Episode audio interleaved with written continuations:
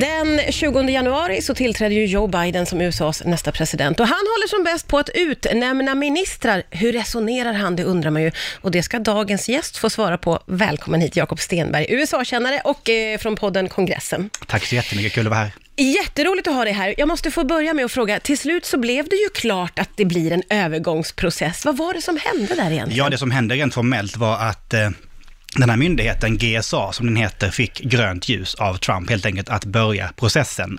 Och det, och det innebär ju då att man frigör massa resurser, eh, till och med lokaler och sånt, där Biden och hans team kan dra igång arbetet inför, eh, inför själva övergången och inför, val, inför att han tillträder den 20 januari. Så att nu är den processen igång. Ja. Där måste man komma ihåg att Trump har ju inte erkänt sig som, som besegrad och det vet inte tusan om han kommer göra heller, men själva for, formella processen är igång. Ja, just det. Mm. Och vad är det som sker då rent praktiskt i Vita huset? Ja, i Vita huset just nu så möts ju eh, Trumps team och Bidens team och man gör överlämningar och sånt. Och sen har ju eh, Trump och Biden har inte talat vid, men deras, eh, deras stabschefer har gjort det. Ja. Så det sker mycket överlämningar och eh, hemlig information som, man inte som, som, som vandrar mellan de två eh, sidorna. Så, så att det, sker, det sker, sker en klassisk överlämning som alltid sker.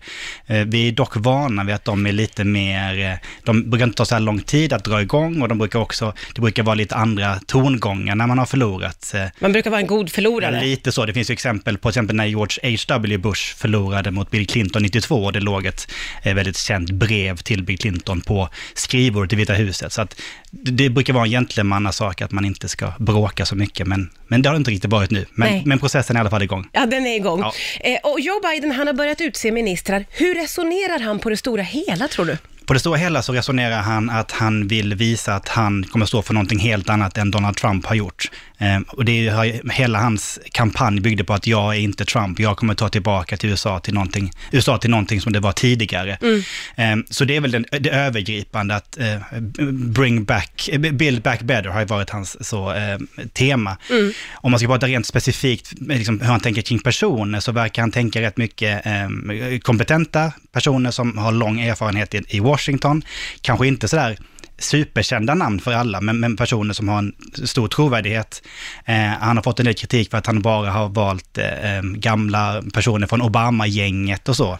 Okay. Eh, men det kanske kommer till lite, lite senare. Men, ja. men, men det övergripande målet för Biden är att visa att han inte är Trump och att eh, han vill signalera till omvärlden att det, det är en ny president i, i stan.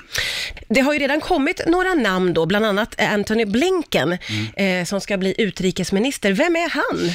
Anthony Blinken är en sån person som har jobbat länge eh, i Washington. Han har jobbat nära både Obama och Biden. Han var med i Obamas eh, regering som, som biträdande utrikesminister och så eh, under John Kerry. Och han har även varit säkerhetsrådgivare till Joe Biden. Så att han är väldigt etablerad inom Demokraterna och just inom Biden-Obama-falangen. Ja. Han kallas ibland för diplomaternas diplomat, så han har, han har en sån framtoning, man ska förstå lite vem han är. Ah, okay. Ehm, så han, han, han är inte det kändaste namnet tror jag för folk utanför eh, Washington, men där är han väldigt känd och har varit med länge i Washington. Så att han, eh, och en tydlig markering att Biden, eh, vilken väg han vill välja framöver tror jag. Ja, och, och vad har han att förvänta sig? Vad, vad, kommer hans jobb att bestå av då framåt? Ja, men hans jobb kommer bestå i det som Biden har sagt, att man ska bygga starka allianser med traditionella allierade till USA, som, som Europa och så, som, som Biden upplever att Trump inte har gjort. Mm. Så, stärka NATO, eh, gå in i klimatavtalet, kanske få tillbaka det här eh, kärnenergiavtalet med Iran, antagligen en hårdare retorik mot Ryssland än vad Trump har haft, kanske även en hårdare retorik mot Kina, mm. inte minst när det gäller mänskliga rättigheter och sådana frågor. Så att, um, på, kommer påminna ganska mycket om hur, hur, John Kerry och Hillary Clinton var när de var Obamas utrikes, utrikesministrar. Så att eh, en, en återgång till det snarare än det som vi har sett under, under Trump, där det mer har handlat om America first och mm. den, den ja, retoriken. Ja, ja verkligen. Eh, Janet Yellen eh, eh, spås ju då bli USAs, eller mm. blir USAs första kvinnliga finansminister. Vem är hon då? Ja, vi ska bara säga att alla de här är nominerade, ja, så att de ska gå igenom senaten också. Men absolut, eh, hon, hon var eh, chef för USAs centralbank, första kvinnan på den posten. Hon satt där under fyra år och nominerades av Obama och fick inte förlängt under Trump. Hon är professor, jag tror det är på Berkeley, eh, som sagt tidigare centralbankschef. Mm. En väldigt, väldigt tung nationalekonom i USA. Och hon är känt namn också såklart, eftersom ja. det, det, är en väldigt offentlig position som hon har haft. Ja, just det. Eh, och eh, vad har hon att se fram emot om hon nu blir eh, Ja, det hon måste fram emot finansminister? är en ekonomi som är, är, är sönderslagen efter pandemin, som måste byggas tillbaka igen och vi kan räkna med att hon kommer antagligen ha, försöka få till olika stimulanspaket i kongressen för att eh, minska arbetslösheten och, och konkurser och så. Så att Ja. hon kommer ha att göra framöver, eh, om man ser till hur ekonomin har Ja. fallit under året. En tuff uppgift Ja, låter det som. Eh, och John Kerry, det är ju det namnet som vi i Sverige känner till Absolut. mest av de här skulle jag säga. Eh, föreslås då bli ansvarig för klimatfrågor. Eh, men lite kort ändå, vem, vem är han? John Kerry var ju ehm, eh, Demokraternas presidentkandidat i valet 2004, förlorade då mot eh, George W. Bush som blev omvald. Därefter så var han eh, Obamas eh, utrikesminister i fyra år, mm, när Hillary Clinton hoppade av där. Eh, nej, men han är ju, som du säger, ett tungt namn, en väldigt, väldigt känd politiker i USA. Jag tror att, att, att han får den här posten som miljösändebud är också en signal om att USA ska ta på sig ledartröjan i miljöfrågan som Biden vill. Man ska gå in i Parisavtalet igen och, och kanske till och med gå längre än så. Mm.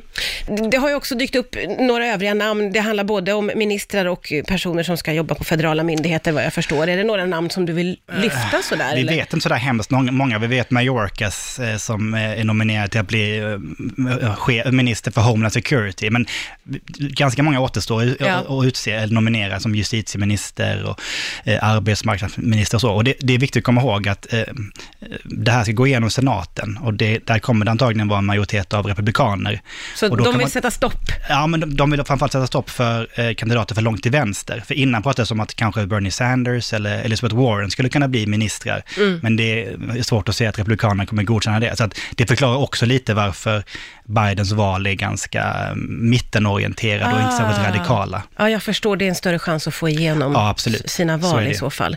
Eh, man pratar ju väldigt ofta om en presidents första hundra Mm. dagar. Eh, vad blir viktigt för Joe Biden under de här första hundra dagarna, tror du? Det vikt, eh, viktigt eh, övergripande är ju eh, imagefrågan tror jag, att han, att han visar att han är en annan president än Trump. Han, han antagligen gör lite, kanske lite statsbesök till viktiga allierade. Men sen har han sagt själv att han har prioriterat tre saker under sina första hundra dagar och det är klimatet, coronapandemin och eh, eh, invandring. Det är Ja. de tre sakerna som han kommer fokusera på under sina första hundra dagar. Mm. Då ska man komma ihåg, om, om, om, eh, om Demokraterna inte har majoritet i senaten så kommer han ha svårt att få igenom många saker. Men, men eh, en del saker kan han få igenom och det, det, är i alla fall den inriktningen som USA kommer ha. Ja. Och vi vet att på dag ett så kommer USA att dag ett för Bidens eh, presidentskap så kommer USA gå tillbaka in i klimatavtalet till exempel. Ja.